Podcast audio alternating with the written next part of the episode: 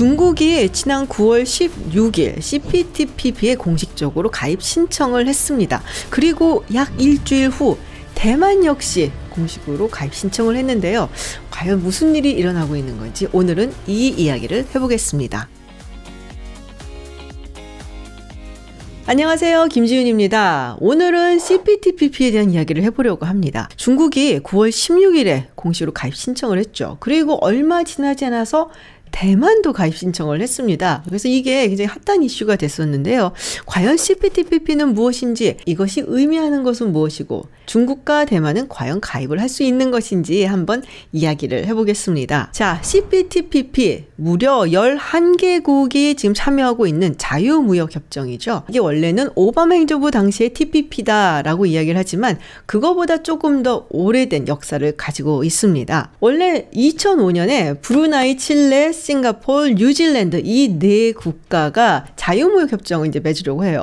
그런데 거기에 조지 부시 대통령이 아 미국도 하겠다라고 하면서 점점 더 많은 국가들이 들어오게 됐죠. 그리고 오바마 행정부에 12개 국가로까지 확대가 됩니다. 미국, 호주, 일본, 브루나이, 캐나다, 칠레, 말레이시아, 멕시코, 뉴질랜드, 페루, 싱가폴, 베트남까지 이렇게 많은 국가가 참여를 하게 됐죠. 그래서 2015년에 모두 합의를 하고 또 2016년에 사인을 하고 그리고 비준을 기다리고 있었는데요. 근데 2016년에 무슨 일이 있었죠? 바로 그해 대통령 선거에서 트럼프 대통령이 당선하게 됩니다. 그리고 2017년 트럼프 대통령이 취임을 하자마자 이 TPP를 미국은 탈퇴를 하죠. 그래서 이게 와해가 될 위기다라고 이야기를 했었는데 나머지 11개 국가가 CPTPP로 이름을 바꿔서 다자간 자유무역 협정을 이뤄내게 됩니다. 이 중에서 브루나이, 칠레, 말레이시아는 비준을 남겨놓고 있고요. 나머지 8개 국가는 이미 비준까지 다 마치고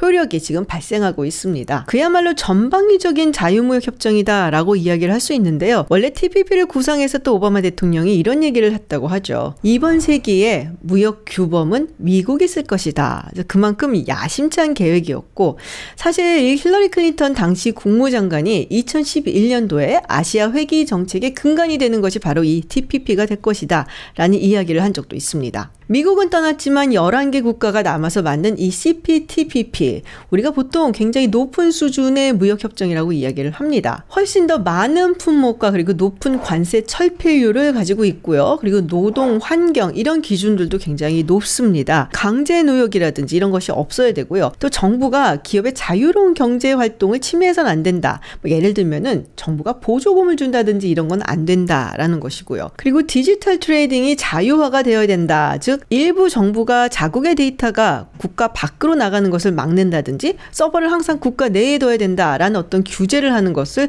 철폐해야 된다. 이런 것들을 근간으로 하고 있죠. 중국에 이어서 대만까지 지금 신청을 한 상태인데요. 사실 대만은 이전에 TPP 때부터 들어가고 싶어 했었습니다. 그래서 여러 가지 국내적인 준비를 많이 해왔었죠. 이 기준에 맞추기 위해서 국내 규범들도 뭐 철폐를 한다든지 아니면 약화 를 시키고 이 CPTPP에 들어가게 되면은 반발이 예상되는 섹터, 즉 농업 분야 이런 쪽에 종사하는 국민들을 설득하는 작업도 있었고요. 그리고 이 CPTPP의 멤버 국가들을 일일이 접촉을 하면서 물밑 작업을 꽤 오랫동안 벌여왔습니다. 대만이 가입 신청을 했다니까 바로 이 전랑 외교로 유명한 외교 대변인이죠.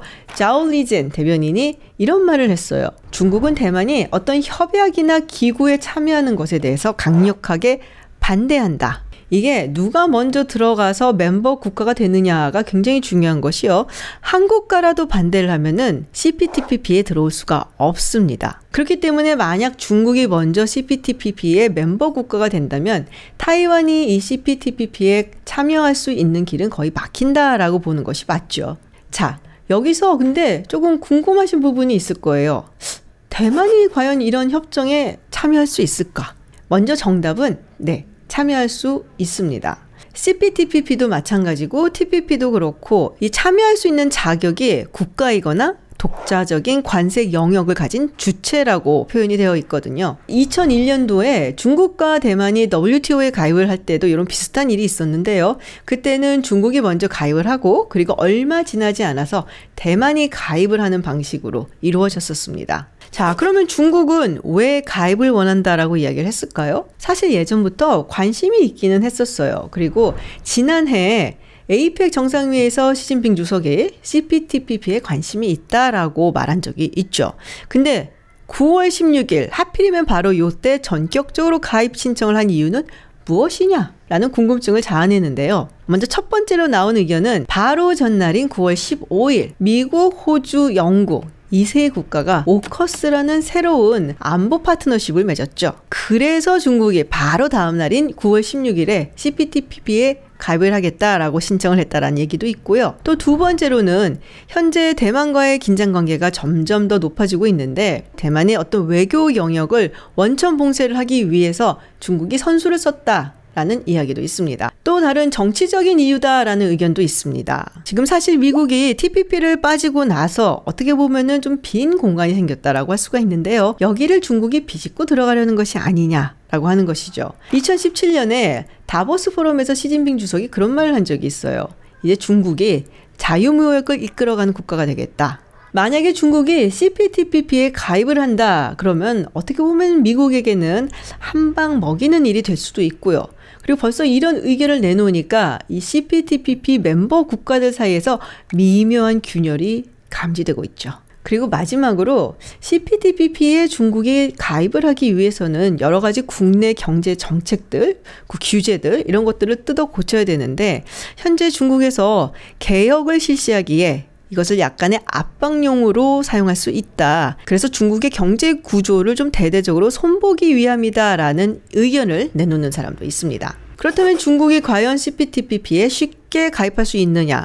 많은 사람들이 이야기하기를 그렇지 않다. 아까도 잠시 언급했지만 굉장히 높은 수준의 자유무역 협정이라고 이야기를 했었죠. 예를 들어 노동 같은 경우 결사의 자유를 보장을 해야 되고 강제 노역이 없어야 됩니다. 생각나는 부분이 있으실 텐데요. 현재 중국은 신장 지역에서의 강제 노역을 의심받고 있는 중이죠. 그리고 중국 정부의 기업에 대한 보조금 정책은 잘 알려져 있는 상황이기도 하고요. 그리고 무엇보다도 디지털 trading. 중국은 중국 밖으로 중국의 데이터가 나가는 것을 결사적으로 막고 있는 나라 중에 하나입니다. 있습니다. 과연 중국이 이것을 포기할 수 있겠느냐? 라는 부분이 있는데요. 지금 현재의 중국 상태로는 CPTPP에 들어올 수가 없다라고 이야기들을 하고 있죠. 그래서인지 몇몇 국가들의 반응은 뜨뜻미지근합니다. 일본 같은 경우에는 과연 중국이 이 기준에 맞출 수 있겠느냐라는 의문이 제기가 됐고요. 호주도 별로 그렇게 반응이 좋지는 않습니다. 과연 지금까지 얼마나 규범에 기반한 그런 무역이라든지 경제 활동을 해왔었는지 우리가 꼼꼼히 살펴봐야 된다라는 이야기를 하고 있죠. 다들 아시다시피 호주는 중국하고 현재 사이가 썩 좋지는 않습니다. 그리고 실제로 어떤 정치적인 이슈가 생겼을 때 중국이 상대 국가에 대해서 경제적인 보복을 한 것은 너무나 잘 알려져 있는 사실이죠. 류 샤오보가 노벨 평화상을 받은 것을 두고 노르웨이 측에 연어로 무역 보복을 했었던 것. 또 일본의 히토류 무역 보복도 있었고요. 우리도 있었죠. 네, 사드. 또 중국 정부는 시장 그리고 기업 활동에 무차별적인 개입을 하고 있잖아요. 그래서 좀 찜찜하다라는 반응이 있는데요. 물론 반기는 나라들도 있습니다. 말레이시아라든지 싱가포르 같은 경우는 환영한다라는 입장을 내놨고요. 또 다른 국가들도 아무래도 중국이 제1무역 교역국이기 때문에 약간은 환영하는 마음 그리고 또 우려하는 마음으로 조심스럽게 전망을 하고 있습니다. 자, 그런데 여기서 굉장히 중요한 플레이어가 있죠. 바로 미국입니다. 사실 미국이 이 TPP를 끝냈으면은 이런 일이 없었을 텐데 지금 미국이 탈퇴한 상황이잖아요. 그리고 지금 바이든 행정부는 CPTPP에 복귀를 할 생각이 당분간은 없어 보입니다. 실제로 국무부 브리핑에서 이 질문이 나왔었어요. 그랬더니 국무부 대변인이 그들이 알아서 할 일이다 라는 식의 반응을 내놨고요. 지금은 당장 복귀할 생각이 없어 보이는데 다만 재협상을 할 만한 상황이나 조건이 된다면 그때는 우리가 생각해 볼 수 있다라는 식으로 얘기를 했습니다. 즉 테이블을 완전히 떠난 것은 아니다라는 얘기인데요. 아시다시피 내년에는 미국의 중간 선거가 있죠. 중간 선거를 앞두고 CPTPP 협상을 들어간다라는 것은 바이든 행정부한테는 상당히 부담스러운 일이 아닐까라는 생각이 듭니다. 근데 여기서 굉장히 흥미로운 점이 하나 있어요. 몇 해 전에 미국, 캐나다, 멕시코 이 세 국가가 원래 있었던 납타를 개정을 해서 USMCA라는 새로운 다자 자유무역 협정을 맺었습니다. 근데 여기에 어떤 조항이 있느냐? 만일에 세 국가 중 누군가가 비시장 경제 국가와 자유무역 협정을 맺으려고 시도를 하거나 협상을 시작하려고 한다면 협상이 시작하기 3개월 전에 다른 국가들한테 알려줘야 된다. 그리고 어떤 조약이 있고 또 그 내용은 어떤 것인지 원하는 정보들을 다 제공을 해야 된다라는 부분입니다. 그리고 만약에 다른 국가가 이것이 마음에 안 든다라는 생각이 든다면 이 USMCA를 떠나서 양자 자유무역 협정을 맺을 수 있게 그런 조항을 넣어놨죠. 이걸 이른바 Non-Market Economy Clause라고 부르는데요. 여기서 비시장 경제라 함은 바로 중국을 의미하는 거겠죠. 물론 이 부분에 대해서 사실은 뭐 크게 구속력이 없고 별로 그렇게 적용될 가능성은 없다라고 이야기하는 법학자들도 꽤 있습니다. 그렇지만 분명히 정치적인 메시지는 될 거라고 하죠. 만약에 캐나다와 멕시코가 CPTPP에 중국이 들어오는 것을 허용을 하게 되고 협상을 하게 된다면 미국 입장에서는 여기를 떠나겠다 이야기를 하고 그리고 캐나다 그리고 멕시코하고 따로따로 자유무역 협정을 할 수도 있다라는 이야기인데요. 사실 멕시코와 캐나다 사이에 오고 가는 무역량은 미국과 멕시코 그리고 미국과 캐나다 사이 무역량에 비하면 정말 작습니다. 그렇기 때문에 캐나다와 멕시코 입장에서는 조금 고민을 하지 않을까라는 생각이 들고요. 아마도 미국은 일본 그리고 핵 추진 잠수함 기술을 이전하기로 한 호주를 통해서 여러 가지 압박에 들어가지 않을까라고 전망이 됩니다. 자, 그렇다면 앞으로 어떻게 될까? 지난 2월에 가입 신청을 했었던 영국을 통해서 그 프로세스를 좀 볼 수 있을 것 같은데요. 일단 신청을 하면 이 국가가 CPTPP 규범에 맞는 경제 무역 활동을 할 것인가를 살펴보게 되죠.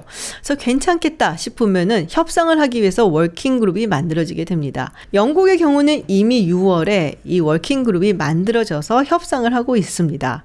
한 국가라도 반대를 하면은 working group조차 만들 수 없다. 라고 하는데요. 근데 영국 같은 경우는 이미 높은 수준의 자유무역을 하고 있는 국가죠.